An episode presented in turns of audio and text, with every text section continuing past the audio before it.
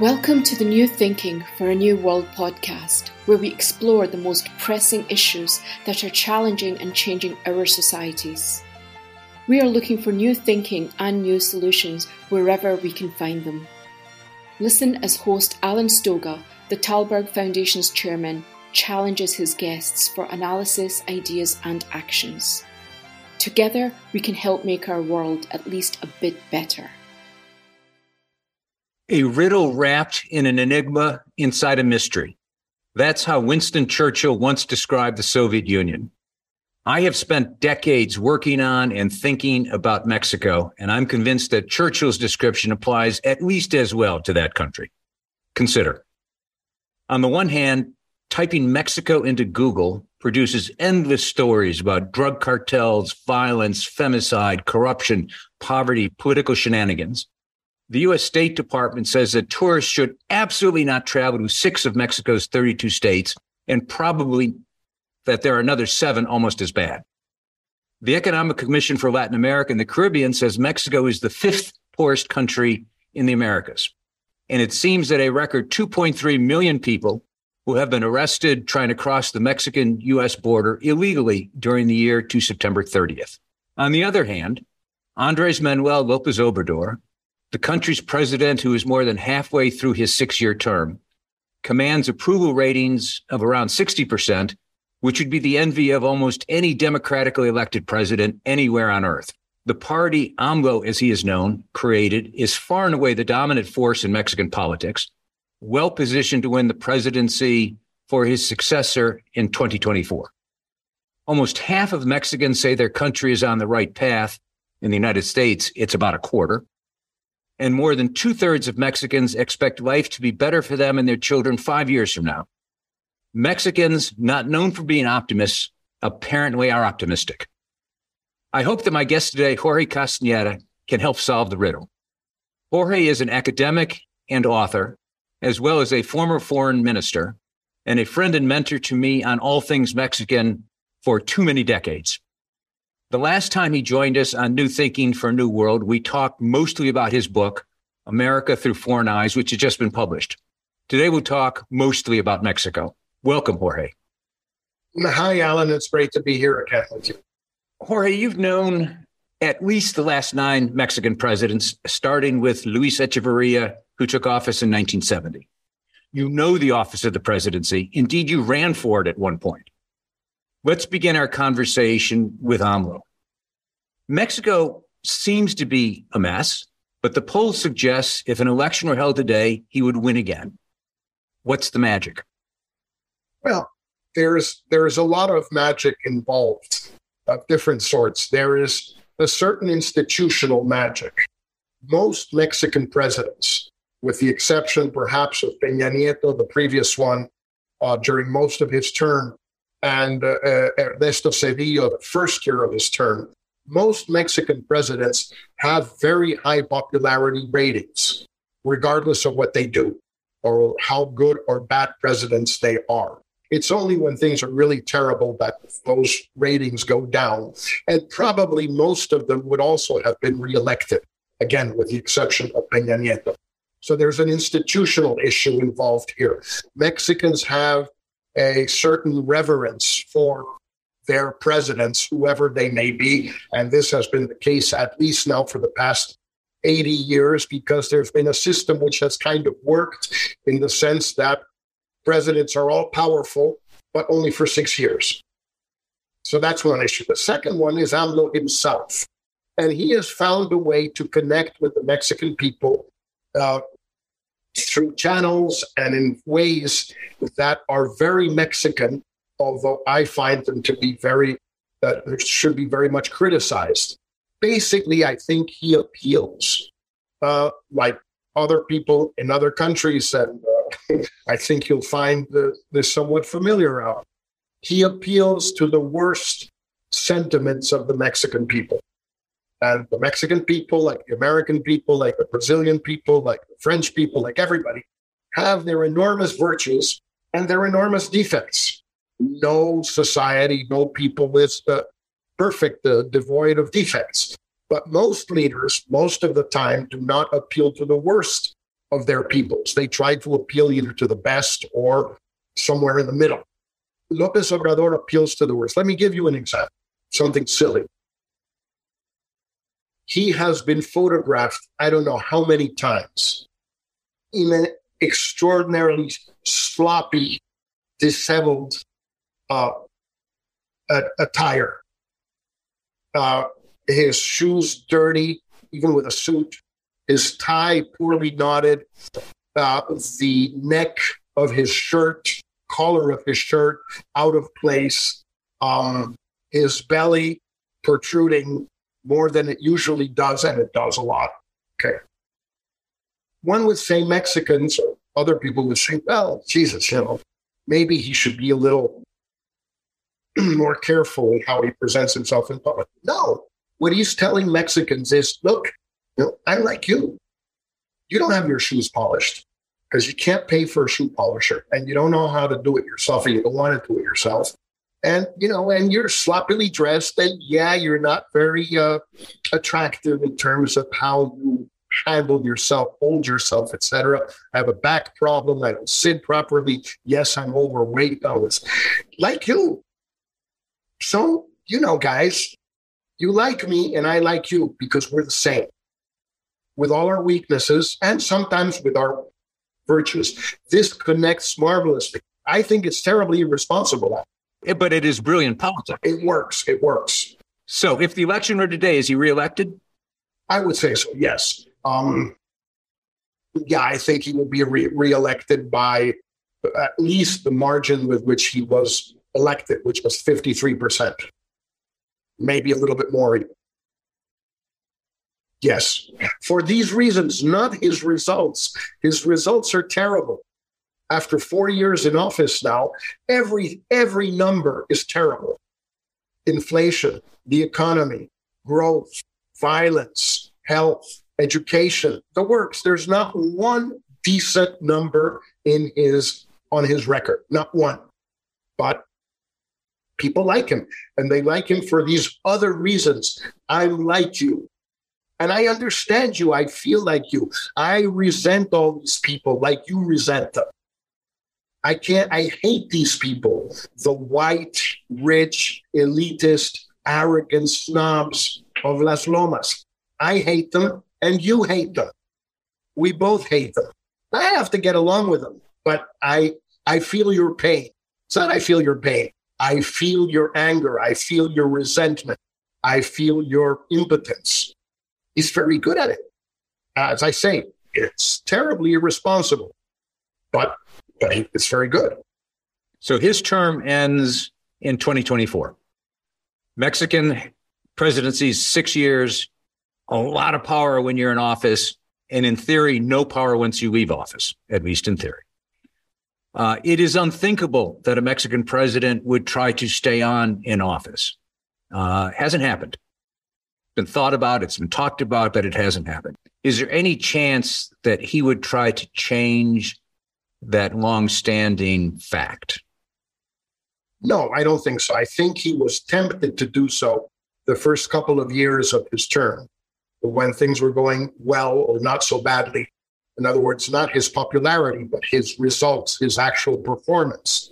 Uh, after the pandemic and after the violence has continued, and after you know we'll have six a six year term, but virtual flat growth, zero growth in the economy over the six years.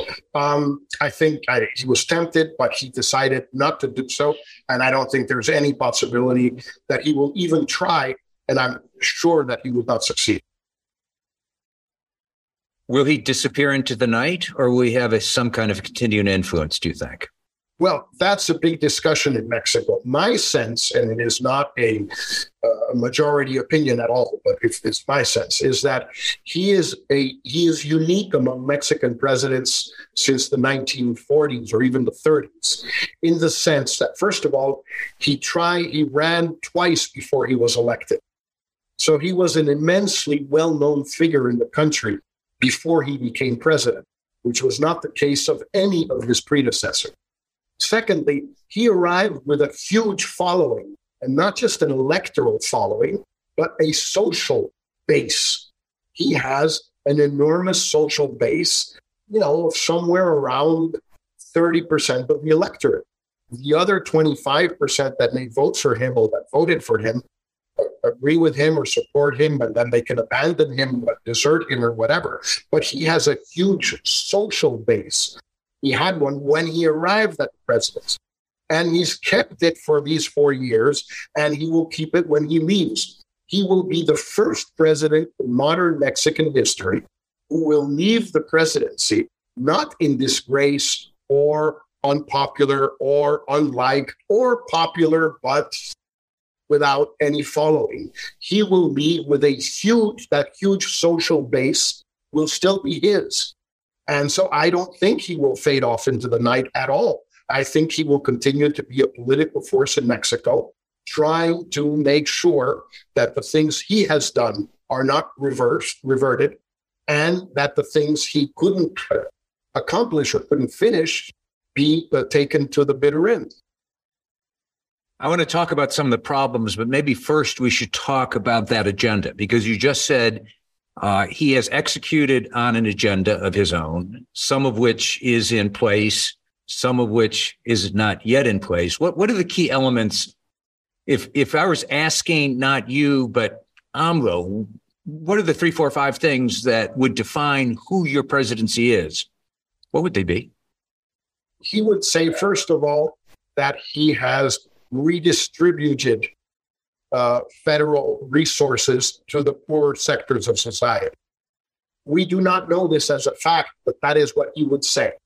That instead of money being spent on presidential airplanes and big fancy cars and travel for diplomats and big parties, etc., the money is going to the poor, to the young, to the peasantry, etc. We do not know this as a fact, we know, of course, that it's ridiculous to think that by moving out of the uh, of Los Pinos, which was the traditional Mexican presidential residence and offices, to the National Palace, we know he didn't save any money, and consequently, that there's no money um, to give away to the poor coming from that. We know he tried to sell the presidential plane and doesn't use it. He wasn't able to sell it, so no money came from that. We don't know if with the this is true. But the first thing he would say is, I have taken money from rich government bureaucrats and ridiculous expenditures on luxuries and uh, boondoggles and everything and given it to the poor. That's the first thing he would say. The second thing he would say is that I have a number of um, signature projects that are to the benefit of the people unlike previous governments that did made ridiculous things that were of no benefit to the people. For example, his new airport outside of Mexico City, north of Mexico City. For example, the Maya train in the Yucatan Peninsula. For example, the Dos Bocas refinery in Tabasco, his home state. For example, the Transisthmic um, train highway project that runs across the isthmus of Tehuantepec and theoretically is going to bring huge amounts of investment there. So this is the second thing I, AMLO, have done that is typical. The third thing, I have eliminated corruption. There used to be a lot of corruption in Mexico. There is no more corruption. It's finished. It's over. And the reason it's finished is because we have a an honest president who is not corrupt. And the minute you have a president who's not corrupt, by definition, everybody else is not corrupt. That's the way it is. So that's the third thing he would certainly emphasize. And you would probably say something to the effect that he has given the presidency back to the people. That the presidency was taken away from the people. Nobody knows exactly when, but it was.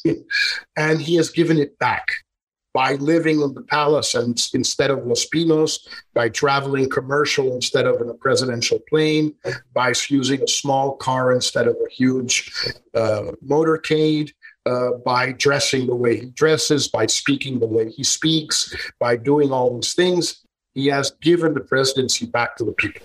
These would be, I guess, his four, the way he would characterize his four major achievements. It's fascinating that they are, from my perspective at least, more form than substance, that they're not in traditional policy terms uh, or defined as solving what you or I might think of as traditional problems. Um, so let's talk about some of the problems then. Uh, violence. August in Mexico was a particularly nasty month.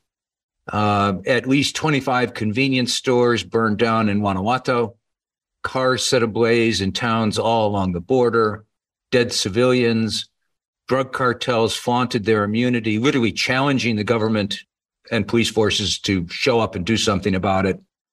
Uh, the police were clearly outgunned, and the last thing they wanted to do was was to lose a battle.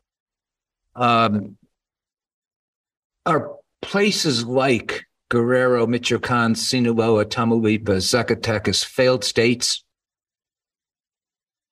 President's strategy, which he doubles down on in words, if not in facts, of hugs not bullets, uh, sure as hell doesn't seem to be working. Um, how do you think about violence? How do you think about violence uh, in Mexico?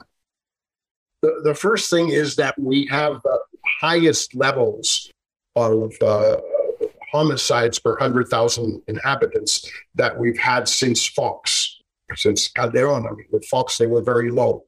Um, they started to rise with Calderon, they continued to rise, and they are at their highest points. The last year or so, they have flattened out and diminished a tiny bit, maybe 3%. But the number of missing people or disappeared, as they're known in Mexico, has risen dramatically. So it looks like whoever does the killing is instead of just leaving the bodies there, they're hiding the bodies. So you have a slight reduction in the number of obvious homicides, but you have a significant increase in the number of missing people. So the overall number of dead people is higher than ever. So that's a fact. That's secondly, there seems to be a extension of the violence and the cartels power and the their activities beyond what there was before geographically they're in more places than they used to be they engage in more activities than they used to engage in. It's not just drugs at all. It's drugs, extortion, protection rackets, people smuggling, organ smuggling, money laundering, the works. Um, and they seem to be more, have more impunity than they used to. Uh, Lopez Obrador's policy of benign neglect, that's how I would translate hugs, not bullets, um, has not worked. Uh, I think it's a pity that it hasn't worked because I think he had a point. All out war against the drug cartels, which is what Calderon and Peña Nieto tried to do, didn't work either. It was terrible. It was, I mean, it's a complete failure. Uh, I think he had a point in finding, trying to get some kind of a different strategy, but what he has done has not worked. And this is the most the issue that worries most people. Going back to the first question you asked, Alan, about why is he popular, it's important to stress that he is personally popular, but his government's policies are unpopular and not approved of at all by the Mexican people. When you ask people, how do you, what do you think of the government's handling of violence and law enforcement and delinquency? Negative. The economy, negative. Corruption, negative. The only one that more or less has positive ratings is health because people believe that it was a big deal that they were vaccinated. Uh, Mexicans still think that this is something that they are not necessarily entitled to. And so the government, in its magnanimity and its generosity, gave them vaccines. And so they're very happy, although we know that the actual management of the pandemic was one of the worst in the world. If you feel that the world lacks global leaders, please help support the Tallberg Foundation programs. Individual donations are being accepted at tallbergfoundation.org/donate. That's T A L L B E R G foundation.org/donate. You mentioned impunity. I read somewhere that something like 95 out of 100 criminals are not prosecuted and that only one out of every 10 crimes are reported. That would suggest there is no justice system de facto. Uh, is that fair? I think that's absolutely fair. And I think, uh, you know, you told Mexicans 80% or more would say, would agree with your statement, my confirmation of your statement. There is no rule of law in Mexico. There is no justice system in Mexico. It just doesn't work. There are um, carve outs uh, of this. One of the carve outs used to be, we're beginning to have to question that, NAFTA or now USMCA.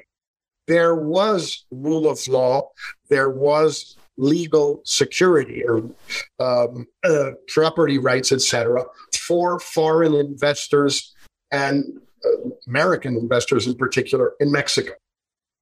Yes, for them, since NAFTA 1994, something like the rule of law exists if you have a problem, you know, with your General Motors or your Ford or your whatever, your Walmart, uh, you know, the justice system, uh, contracts, etc., works for you.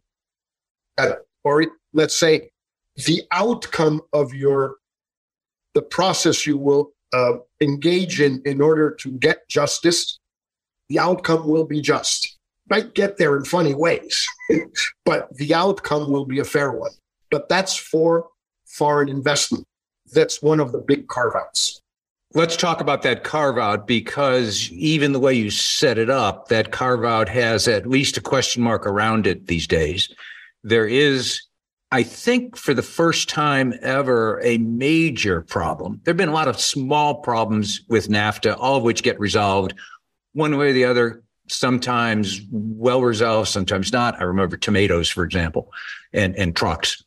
Um, but energy is a big deal. And energy is clearly a growing tension within NAFTA, not just between the US and Mexico, but between Mexico and both other signatories to the USMCA, Canada and the United States. Uh, AMLO's energy policies, simply put, seem to violate NAFTA, and he's headed for a fight it, it's hard to say. The, the, first point I would make is that during NAFTA's first 25 years, uh, and now the first year or two of USMCA, the United States had never um, posted a complaint, a formal complaint against Mexico for non-compliance with NAFTA. Mexico posted several of them, like trucks, tomatoes, and stuff. And the Canadians posted complaints against Americans uh, soft lumber and stuff like that. But the Americans had never posted a complaint against Mexico. Now they have. So it's a, it's a sea change. It's something that we had not seen uh, in what will soon be 30 years. 94, 2024, it will be 30 years. So that's a first. The second point is that the U.S. complaint is both against Mexican um, actions diesel fuel and the content of sulfur in diesel fuel and permits for importing, importing gasoline to Mexico, blah, blah, blah. And a complaint against the new Mexican uh, energy law that was approved by the Congress in 2019. It's against a piece of legislation, not a decision or a government act, which means that if the United States wins the panel arbitration process, if it takes place and the US wins, Mexico either changes its law or will have um, tariffs slapped on it, equivalent to the harm done to American companies by the law. But the, the problem here is Lopez Obrador has to change his law. And I don't think he's going to do that. And although I'm not a trade expert, the Mexican trade experts I've talked to are good friends of mine and very competent and with a lot of experience in these things, all say there is no way out on the issue of the law, the legislation. The other stuff can be fixed. The legislation can't be fixed. You either repeal it or you get punished. And that, of course, would bring into question, would jeopardize the entire notion of a carve out, which was the purpose of this thing when it started out. And you and I talked about this back in 1990, eh, when it was obvious that after the debt renegotiation of 1989, the Baker and Brady negotiations, um, either Mexico was able to, to invite and obtain huge amounts of foreign investment, or it would not grow because it was no longer uh, it no longer had access to massive foreign credit. That was over. Well, the way to get massive foreign investment was NAFTA, or that was what the Mexicans believed and the Americans believed. That if you established the rule of law for Americans and Canadians in Mexico, you, gave, you could give them the security, the safety, the guarantees, you'll be okay in Mexico. There may be a bunch of Mexicans killed and ripped off and all sorts of terrible things happening to Mexicans, but nothing will happen to you. You'll be okay. With this energy bill and everything that Lopez Obrador has done, he is jeopardizing the very notion of a carve out for Americans and Canadians. That this is, there is a part of the country, a legal part, a geographical part, a physical part, an everything part of Mexico that is modern, that's civilized, that's normal, that you can invest in, play in, live in, have your kids go to school in, etc. Um, that is in jeopardy.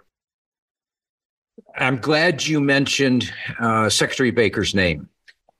The Baker Institute, which he founded at Rice University, just published an article, the title of which is AMLO's energy and investment policies will make Mexico poor again. Begs the question as to the again question. That's a different issue. But nonetheless, that notion that, as you've described it, AMLO is a statist in economic terms. Um, the entire NAFTA structure assumed a free market sort of basic orientation, if if not always honored honored certainly uh, enough at the time to make it work. So, would you agree with that headline? That that's pretty brutal. Uh, yeah, it's uh, it's pretty brutal. I, I perhaps this the center is run by a fellow named Tony Payan, I don't know if he's the author of this piece, but uh, uh, he's a very bright guy, and so um, my makes a lot of sense. And the Baker Institute is a very serious place. Um, you know, they, it may be a little strident. The title may be a little strident, and I would have maybe some differences with the notion of making Mexico poor. Again, I'm not sure I remember when it wasn't poor.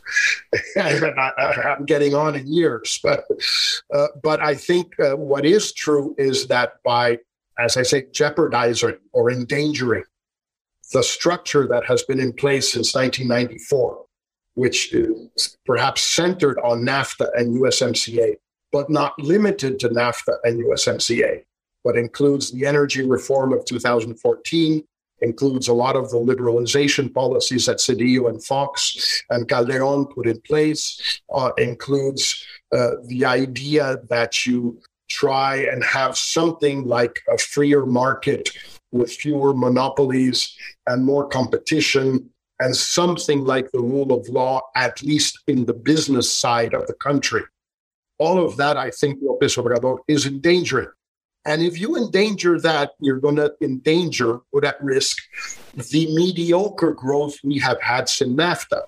Because, you know, I, I'm sure the author of that article knows this. We may not emphasize it, but the average rate of growth of the Mexican economy from 1994 to 2018, before AMLO, was 2.2%. For um, an economy like Mexico's, this is nothing.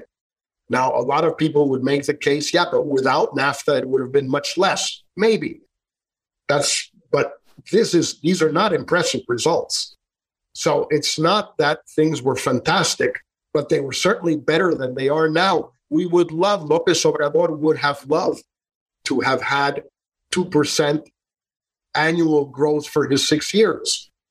That would be 15% over the six years. That'd be great. Now I'm worried. I, have got to say, as an American, and, and you know this, I have always believed it's deeply in our, the U.S. national interest to have a stable, prosperous country on our border. In fact, I can't imagine anything more important to U.S. national security. Uh, should I be worried? Well, I, I think you you should for two reasons. First of all, because stability has been the most important U.S. goal and policy towards Mexico, at least since the Mexican Revolution, at least since uh, Woodrow Wilson took office uh, in uh, 1912. Uh, before you can, you know, expansion, uh, invasion, uh, this, that, it's hard to say whether there was a real policy. But certainly since Wilson, stability has been the, the central goal of US policy. And it's not clear to me that the Biden administration necessarily subscribes to this view. Uh, it seems to me that the view they subscribe to is that keeping the Central Americans out is the most important goal of US Mexican policy. That is, out of the US. Out of the US. Keeping everybody, the Cubans, the Venezuelans, the Central Americans, the Haitians, everybody out of the US. That this is what Mexico should be doing. And the US's overriding goal in dealing with Mexico is to make sure that Mexico does this. I think that that's a change in American the American paradigm. I have no proof of this, but that's my impression. So that's one reason to be worried. And the second reason to be worried is that, yes, I mean, Mexico is becoming more unstable and is becoming more unstable because the economy isn't growing. This is not a country that can afford to not have a growing economy. We kind of had a not growing economy during the 1980s, and it was a disaster. I mean, all sorts of very terrible things happened to Mexico and in Mexico during the 1980s. And it's taken us a long time to try and recover uh, from those losses. And now you have a stagnant economy. I mean, just to give you an idea, I just recently saw the numbers published by CBP. There are far more Mexicans who were detained at the border in fiscal 22 than in fiscal 21 than in fiscal 20 than in fiscal 19. More Mexicans than ever probably are leaving Mexico, coming to the United States. And you have to remember, a lot of Mexicans aren't caught. In other words, the Central Americans, the Cubans, they see a border patrol guy, they say, thank God. And they go and say hello and say, hey, lock me up. That's what I came here for. The Mexican sees a border patrol guy and he runs away. That's what he wants. He doesn't want to be, he's not asking for asylum. He's coming to see his cousin in New York City and to find a job in the same restaurant or flower shop or construction site. So those numbers for the increasing number of the growth in Mexicans coming to the US is underestimates the total. An unstable Mexico is a nightmare for the United States from every point of view. A lot of people don't know this, Alan, you do. There are more Americans living in Mexico, living, not tourists, living in Mexico than in any other country in the world. Well over a million, probably a million and a half, than in any country in the world. By the way, I think they're right. It's the best deal you can get. You live on American dollars and you spend in Mexican pesos. It's a hospit- hospitable country. It's a generous country. It's a beautiful country. I mean, they have the time of their lives. The young ones are now doing uh, remote work from the Condesa neighborhood in Mexico City and the, the snowbirds and the retirees in San Miguel Allende. They have the time of their lives. But a million and a half Mex- Americans in Mexico are one hell of a potential danger issue for the United States in an unstable Mexico. Oh, I go back to my point. There is nothing more important to American national security than stability and prosperity, I would argue, uh, in Mexico. And it is remarkable. Pre COVID, the number of Mexicans moving to the United States had collapsed. This was about Central Americans and it was about Cubans. It was about Haitians. Mexicans were staying home, and now that has shifted. Which it, it's a, it's a good point. It's, it's it's a bad development, but it's a good point as an indicator of conditions in Mexico. Uh, Houston, we have a problem. Absolutely, it's just one indicator, but there's more. It's a complicated situation. I mean, it's not, uh, it's an economic situation. You say prosperity. I would say uh, the hope of prosperity, the perspective of prosperity. Mexico has never been, unlike what the, the gentleman from the Baker Institute says, uh, a, a, a non poor country. It's always been a poor country. But at least since the 1940s, and with the exception of the 80s, again now, until 10 years ago, five years ago, everyone had the hope of prosperity, that things would be better uh, next year. In that poll you mentioned at the beginning, yes, Mexicans say they think things will be better for them uh, five years from now. Problem, of course, is that they're wrong, at least with current policies. And this is a fact. It's, it's the hope of prosperity, but some reality of an improvement in your standard of living. And we're not seeing that in Mexico anymore. Let's leave it there because you're going to depress me even more than I am depressed, and probably our listeners as well. So thank you, Jorge, um, for this conversation and all of our conversations back to God knows how many years we've known each other. Uh, but I appreciate all of them. Now, well, it's, it's great as always to chat with you, Alan. Thank you for joining us. Please rate our show on Apple Podcast and subscribe. Meanwhile, you can find us on Facebook, Twitter, and Instagram. Or you can subscribe to our newsletter at tallbergfoundation.org to learn more about our work. That's T A L L B E R G foundation.org. Thank you, and we'll be back again next week for another episode of Tallberg's New Thinking for a New World. This podcast was brought to you through the generous support of SNF, the Stavros Niarchos Foundation.